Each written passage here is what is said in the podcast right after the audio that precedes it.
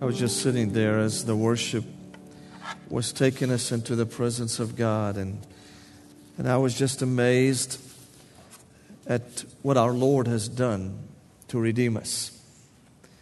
I was amazed at His glory and His beauty and His desire to come and save a man like me. Aren't you glad you're redeemed? Amen? That a holy God would come to this earth to look for what we need and to choose to redeem us, to change our citizenship, to change our destiny, to change our eternity. And that's all because there's an unconditional love within Him for all nations, for all people, especially for you.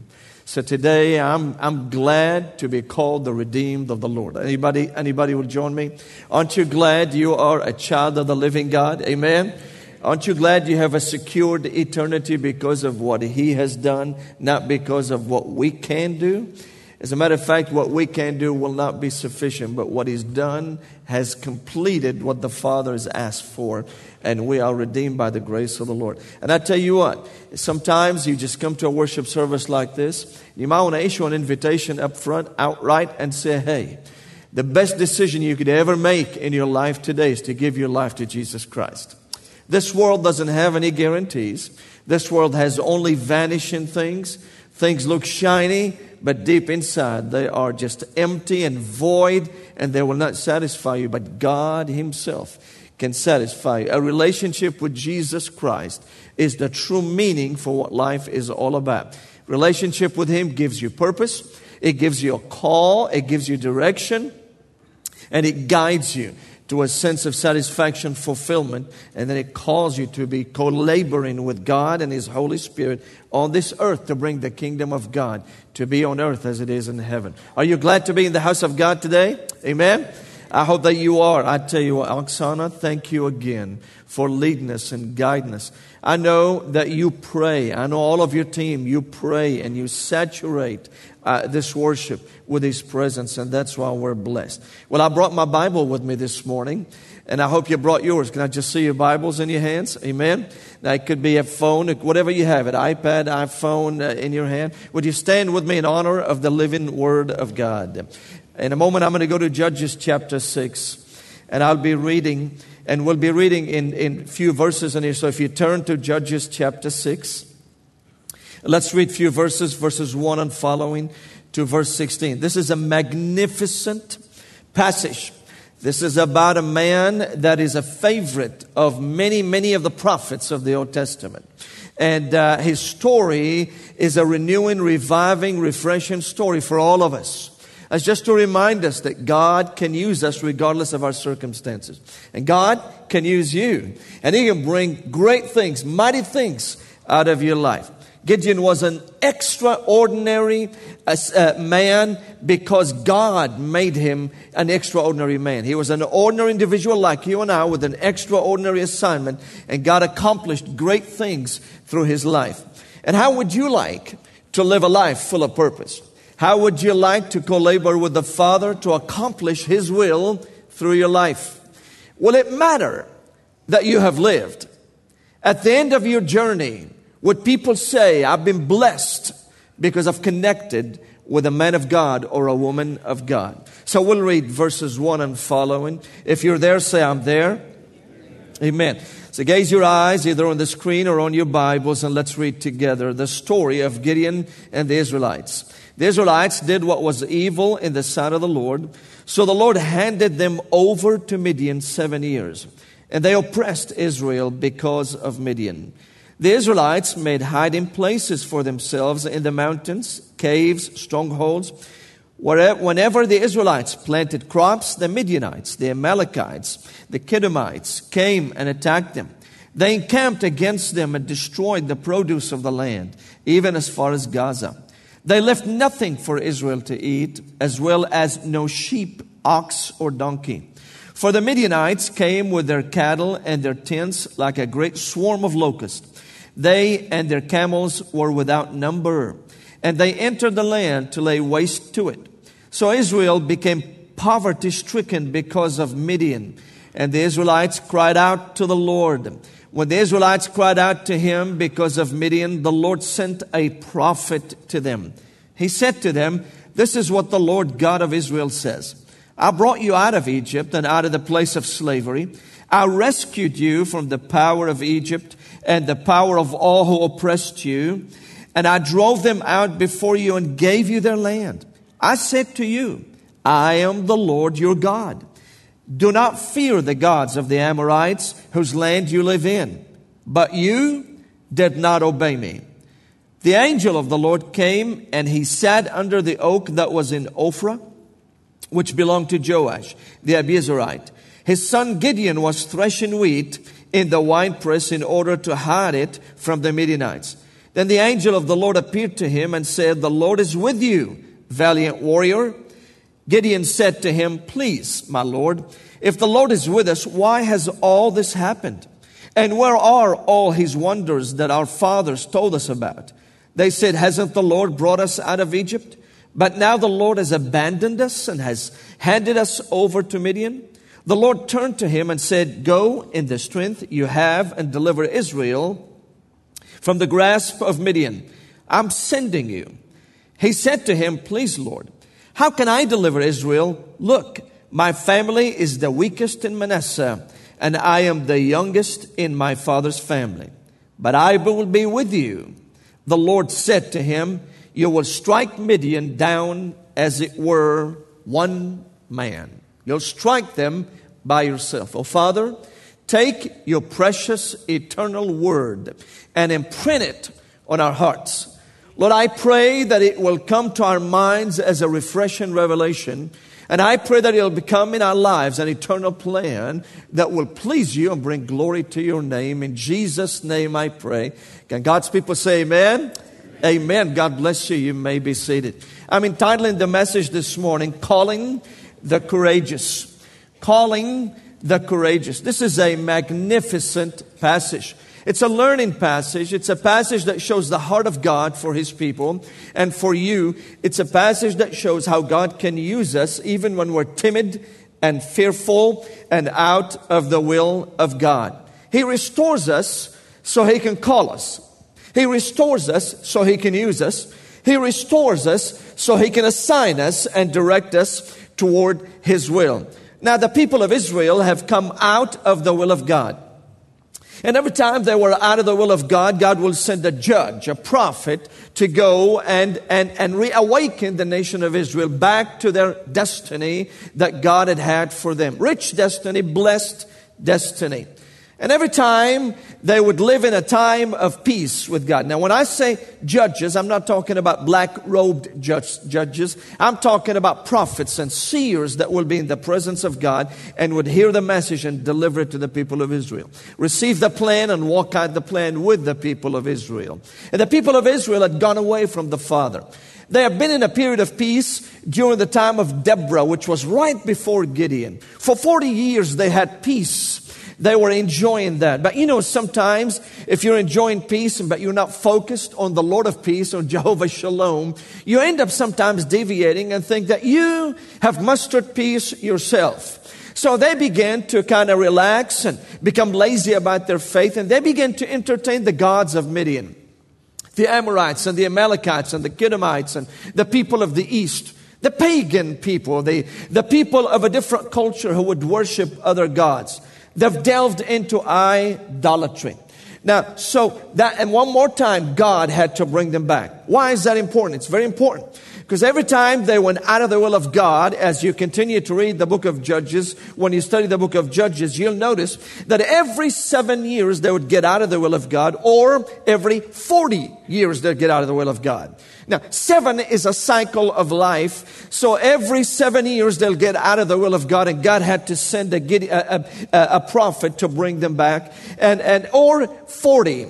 Uh, seven is a cycle. 40 is a generation. You see why God is jealous for his people? Because anytime a group of people get out of the will of God, they put at risk the generation that is coming.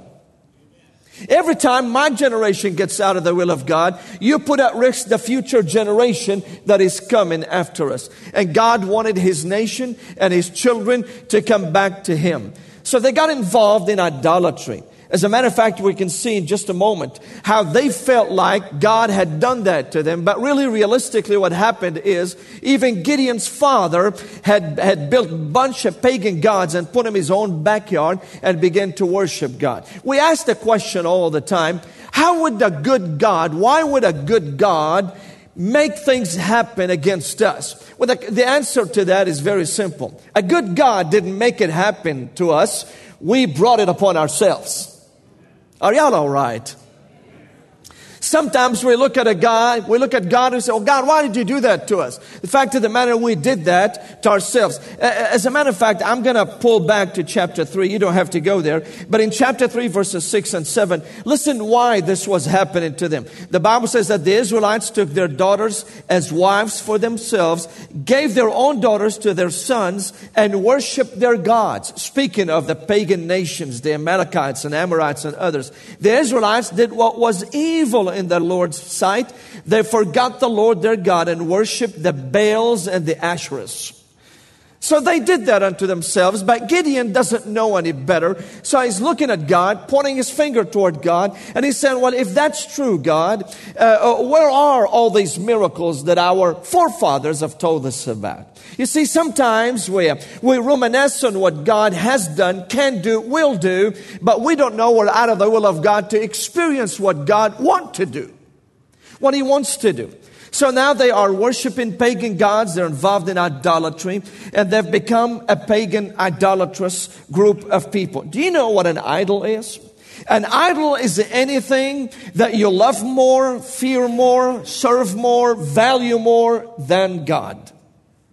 An idol is everything that you serve more, love more, fear more than God. Their life has become stained with sin and they've forgotten the God of their deliverance. And so now they are outside of the will of God. And Gideon doesn't know that God will not use a life that is saturated with, with sin if it's not confessed and have come back and become holy and pure before God. God wants to use clean vessels. Isaiah chapter 52 and verse 11, the Bible says, Be clean, you who bear the vessels of the Lord. So now God hath allowed a nation, nations from the east to come in and oppress the people of Israel. Now they would come at the time of the harvest, and at the time of the harvest, they would come in and they would steal the harvest. Now, if you don't know history, you would think that once a year the Midianites have come in and they've taken the crops from the land. No, see, listen, the, the, the harvest was a continuance.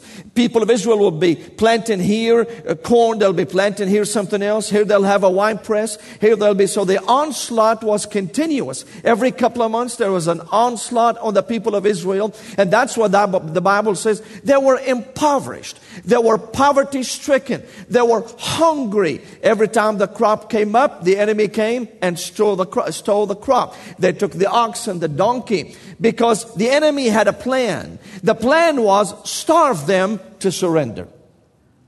Starve them to surrender. The spiritual application of that is this that when you are living in a nation or when you are in churches that doesn't preach the word of God, the enemy has a plan. What is the plan? When we spiritually starve, we'll come to a point of surrender and we compromise our convictions into becoming idolatrous worshipers. See, that's what the enemy wants to do in the houses of God is to spiritually starve the people of God until they surrender to the culture that surrounds them. Are y'all all right? Is everybody all right?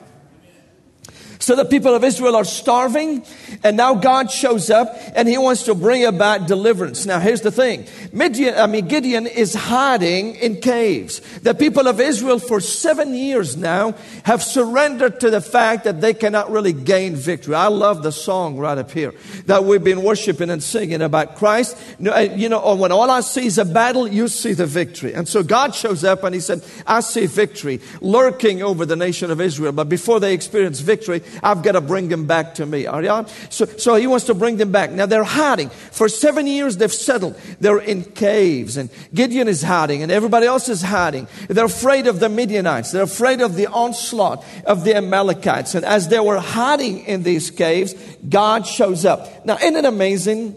It's a sad thing when God's people who've got the power of the Holy Spirit of God inside of them, who's got the resurrection life of God inside of them, the people who've got God on their side, the people who already have a victorious destiny will act like intimidated, fearful people and they hide from the enemy that they think is overpowering them.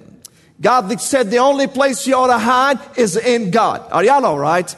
The only place that every believer ought to hide is we are to hide in the shadow of the Almighty. We ought to not fear what's ahead of us and what's in front of us. So God was about to bring about victory into the people of Israel, and God has been merciful. God gave them an opportunity over and over again. Every time they got out of the will of God, God brought them back. Every time they got out of the will of God, God brought them back. He shows them mercy. He shows them grace. But how many of you know you ought to not take the grace of God for granted? Are y'all all right. You ought to not take the mercy of God for granted. We ought to not trample the blood of Jesus for granted. Now, Gideon's name, his name means one who cuts down. His name means one who cuts down. As a matter of fact, later on, he, they gave him a name of Jerubbaal. It means that he tore down, cut down the idols of Baal, the, the altars of Baal. It means eventually he surrendered to the will of God and was used by God to bring victory into Israel. So the, the Bible says the angel of the Lord showed up to Gideon. Showed up to Gideon. Now, this is what we call a Christophany.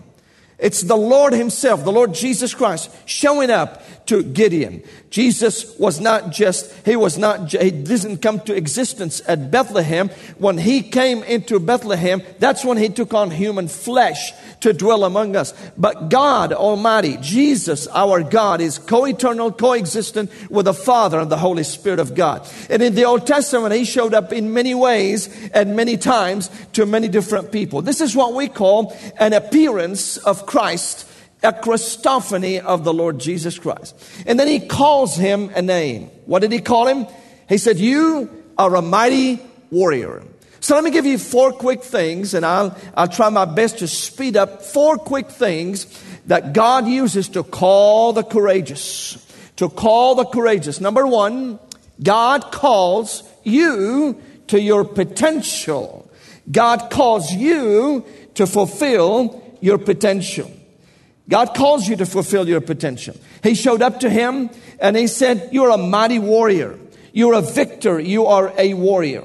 Now, Gideon is probably thinking, Are you talking to me? He's probably thinking, God, are you sure you got the right person in here?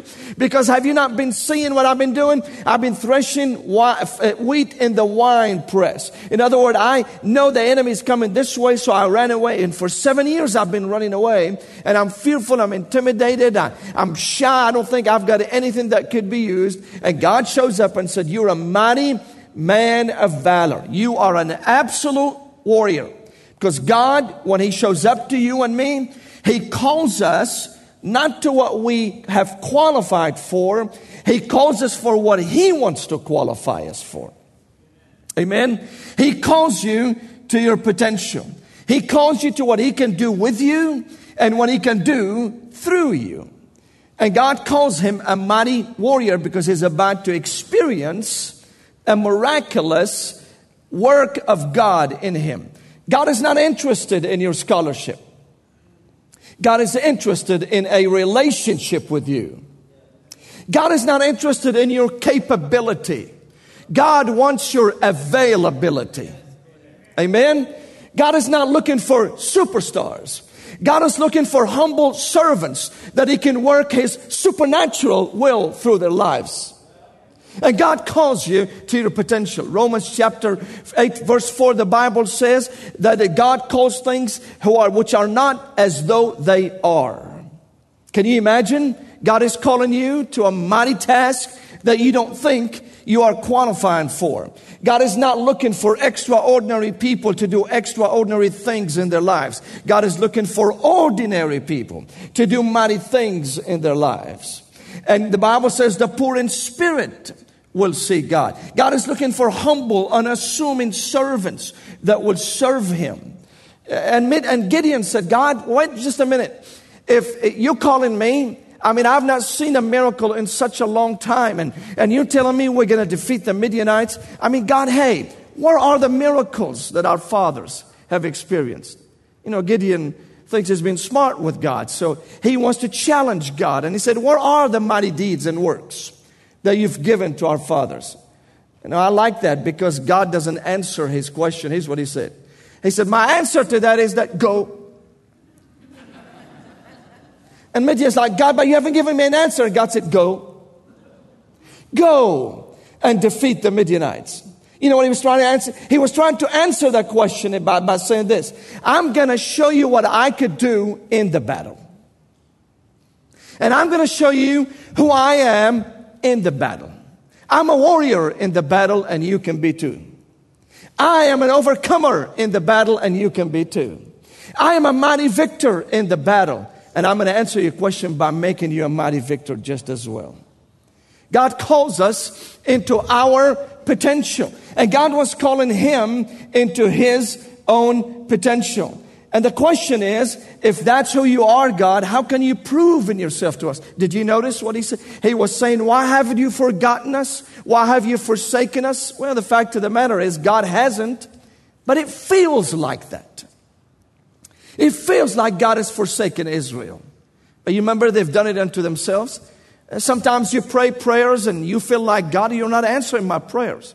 It feels like you've forsaken me, Lord. Sometimes you stand in the gap on behalf of your family and children and your destiny, and it doesn't seem like anything is changing, and you, you think, God, have you forgotten me? Sometimes you want something to happen in your career and for your future, and things are not changing, and you think, God, have you forgotten me? And it's okay to feel like God has forgotten you as long as you know that He hasn't. That He's a present help in time of need. That God is the same yesterday, today, and tomorrow. That He said, I'll never leave you and I'll ever forsake you. And God calls you to your potential, and God will always be with you. I want to say this to you, and write it down. If God calls you, He will equip you. If God sends you, He'll go before you. Are y'all all right? If God calls you and equip you, if God sends you, He'll go right before you. And if God assigns you, God already has won victory and will win it through you. Are you with me? So the first thing God does, He calls us to our potential. The second thing that God does, He not only calls us to our potential, He calls us to walk by faith, not by feelings. We walk by faith, not by feeling. Look in verse 13 again. The Bible says in verse 13, Gideon is talking. He said, Please, my Lord, if the Lord is with us, why has all these things happened? And where are all the, all the wonders that, that, that, our fathers have told us about? They said, Hasn't the Lord brought us out of Egypt? But now the Lord has abandoned us. The Lord turned to him and said, Go in the strength you have and deliver Israel from the grasp of Midianites. I am sending you. Feelings. I want you to go, not based on how you feel, but based on what I'm commanding, based on what I say. Because feelings, though they feel like real, they're not reliable. How often we make decisions based on feelings when we ought to not be making decisions based on feelings. How often we choose to walk away from our convictions because we feel like this and we feel like that. And we define our lives by our feelings. But though feelings, listen, though they are real, they're not reliable. They're not reliable. And we function not by feeling, but by faith. Mark this down, my friends. When we function by feelings, the first thing that we lose is clarity. Do you get that? When we function by feelings, the first thing you and I lose is clarity. This is how I feel. But feelings are not the facts. Facts brings clarity. Feelings takes away clarity. So when we function by feelings, the first thing we lose is clarity. When we lose clarity, listen, when we lose clarity, then we end up losing direction. When we lose direction because we've gotten to confusion, when we lose confusion, we lose conviction. Can I say it again? When you function by feeling, you put at risk clarity. When you lose clarity, you bring about confusion. When you bring about confusion, you walk away from conviction. And we've got to guard that. So the God, the Bible says we function by faith, not by feeling. Has the God of their fathers abandoned them? Absolutely not. He's still there. He's walking with him. In the book of Psalm chapter 73, we see an example of that. In Psalm chapter 73, the psalmist is complaining right before God. The Bible says, I'm going to summarize it. Just put that down for, on your notes if you're taking notes. And the psalmist is standing before God and he's saying, truly the God of our fathers has been good to Israel. But God, I mean, look, I'm looking around the neighborhood and the wicked is prospering and they are too proud and they are too arrogant and they're criminalistic in their spirit and it seems like they're not paying the consequences for that. I've brought up my house to worship you. I've followed you. I've adored you. I have, I've honored you, but it seems like nothing is happening for me. And then the psalmist gets to chapter 73 and verse 17 and he makes that one statement until I came into the house of the Lord. And I began to recognize that there's a different perspective that I need to take. What is that? It's my eternal perspective. You see, even though things may look like they're not happening for you right now, but your eyes are not on the vanishing things of the earth. Your eyes are on the eternal things of Almighty God. If you and I would keep an eternal perspective in our lives, then regardless of what's happening around us with the wicked or with those that are outside of the will of God, we know that we're not, listen, this is not our world world. We're traveling through this world to an eternal destiny. Are y'all all right? That we're on our way to a mansion that God is preparing for us. And the suffering of this world will not be compared with the glory that we will be experiencing with the Lord Jesus Christ. God calls us to walk by faith, not by feelings not to abandon our relationship with Him. Our journey is with Him, as a matter of fact. But let me give you number three. God not only calls us to walk by faith, not, not, not, not by feeling, but God calls us to trust His choosing and the wisdom of His choosing. Did you see what Gideon said? He said, You're calling me? I mean, there's 12 tribes of Israel. You could choose anybody else from any of these tribes. Matter of fact, God, did you forget? I mean, Manasseh, my tribe, is the smallest tribe of all the tribes. Hey, God, did you not take attention? The clan, my clan within the tribe of Manasseh is the smallest clan. Hey God, I just want to remind you that in my house, among all of my brothers, I'm the smallest of all of them, and other brothers would qualify to be chosen. So, God, hey, I just want to remind you, we are the smallest tribe, the smallest clan, and I'm the smallest of all of my siblings. Here's what he's saying I'm nobody, I am a zero. I'm not a hero. You ought to choose somebody else. For goodness sake, God, don't you see what I'm doing? I mean, I'm hiding for goodness sake. And here's what God said. You're exactly what I'm looking for. Why is that? Because when God calls us, He calls us because He wants to go, to get the glory out of our lives. Listen, my friend, it's an insult in the face of God to say that God cannot and will not use me or choose me. Are you with me, somebody? You are somebody. Are y'all all right? You are somebody. You are God's child. There is royal blue blood in you. The power of Almighty lives inside of you. Today's Pentecost Sunday and the Holy Ghost of God lives in you. Are you with me? You are somebody. And when God chooses you, He knows exactly what He's doing. You know what the devil fears? The devil fears that someday you're going to discover who you are. Let me say it to this crowd on this side. The devil fears that someday you're going to discover who you are. Because all of hell heard about Gideon's name. And I wonder one day if hell will hear about your name. And they'll recognize what God can do through you. Trust the choosing of God. And God called them. People have always chosen to walk away from the call of God.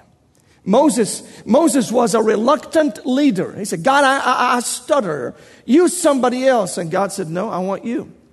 I'm going to get your brother to speak on your behalf. You need to hang around some stinky sheep. God, but I'm 80. I want to retire. I want to get a trailer in Florida and I want to live by social security. Is that okay with you, God?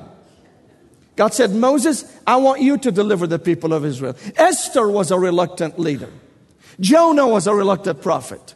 You may be a reluctant somebody, but I'm telling you, when the Spirit of God looks at you and chooses you, God said, I know who I'm choosing. I'm choosing somebody who's one day going to be a mighty father and a mighty mother and a mighty sister and a mighty brother and a mighty soldier and a mighty worship leader and a mighty teacher and a mighty, and a mighty, a mighty somebody. You are somebody. Look at your neighbor and say, I am somebody. Look at them and say, I am somebody.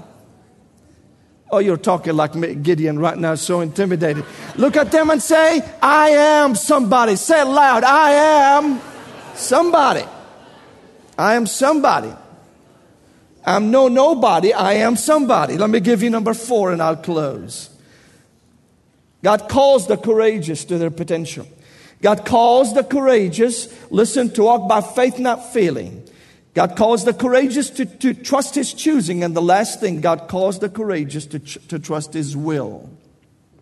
God wants us to trust His will for our lives. And I love this. When God calls us to His will, He will lead us to perfect His will. Can I say it again? That was genius with the Syrian. Listen to it again. when God calls us to His will, he will lead us to the way to accomplish His will. That's the best English I can give you this morning. I don't, keep in mind, I was educated in Martin, Tennessee, way down south. Are y'all all right? He calls us to His will. So here's the question that we've been getting. Sharing gets it, I get it, you get it, everybody else gets it who's been in ministry for 59 years. Here it is. Are y'all ready? Well, Foudy, Foudy, Foudy, Foudy, Foudy. I can't even say my own name. call me Chuck, would you? Just call me Chuck. Well, Chuck, how do I know the will of God for my life? Mark those four things down very quickly, and I'm closing. Four things, and I must speak with my southern Tennessean accent, and you listen very carefully. Four quick things, okay, that leads us to know the will of God. Gideon said, Well, God, I, am going to do this. Now I'm going to go destroy the altars of the enemy. And he did. He did. And he said, I'm going to throw my fleece before you. It's a piece of wool that he would put it down. And he tried God several times and God still answered. He said, but God, I just want to know that this is your will. I'm going to surrender, but I want to know this is your will. Write them down. Four quick things. Number one, number one, they're on your screen. All right. How do I know the will of God? Four things. First of all, I know the will of God by the counsel of God's word. By the counsel of God's word. Okay?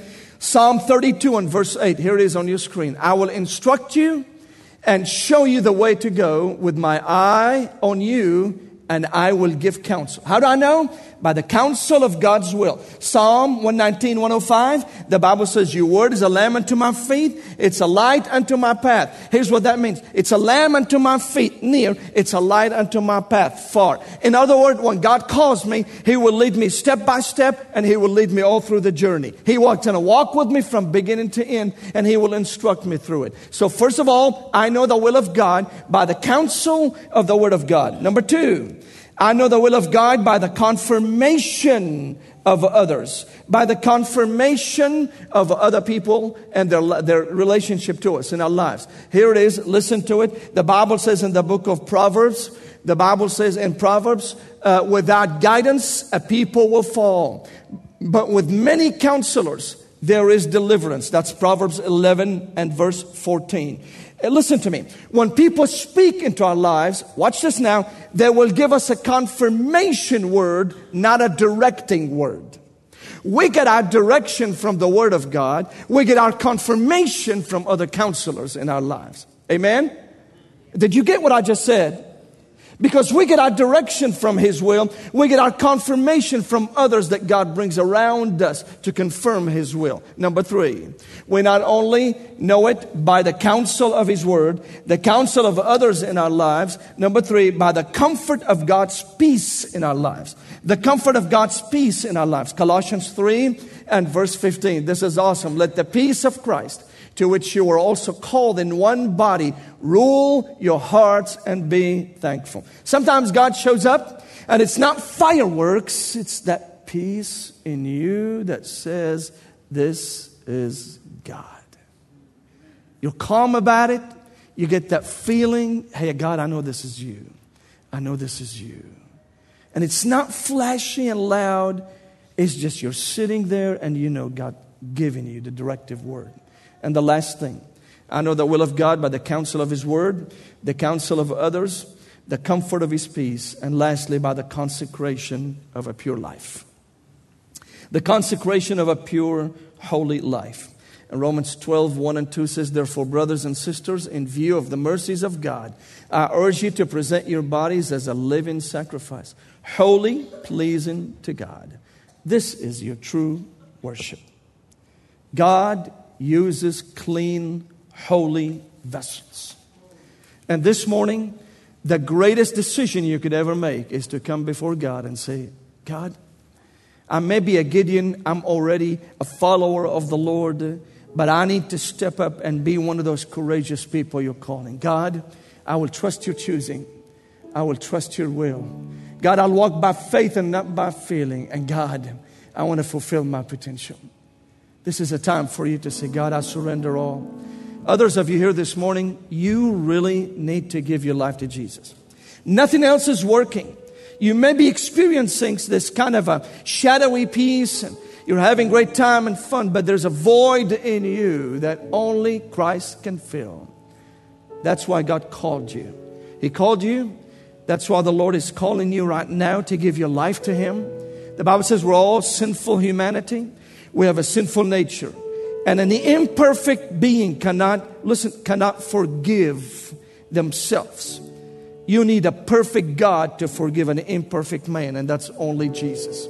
He died on the cross for my sins, to forgive me of my sins, to cleanse me of my nature, and give me his new, new nature. He said, If any man be in Christ, he's a new creation. Give your life to Jesus today. Pray with me, everybody. Father, we come to you today we ask you, Holy Spirit of God, to guide us. We ask you, Lord, to bring us into our potential as followers of the one and true only God. But for those that are here that need to give their life to you, Lord, I pray that you draw them to you. If you're here this morning and you say, Fady, I want to give my life to Jesus Christ. He's, I believe He's the true God, the only God.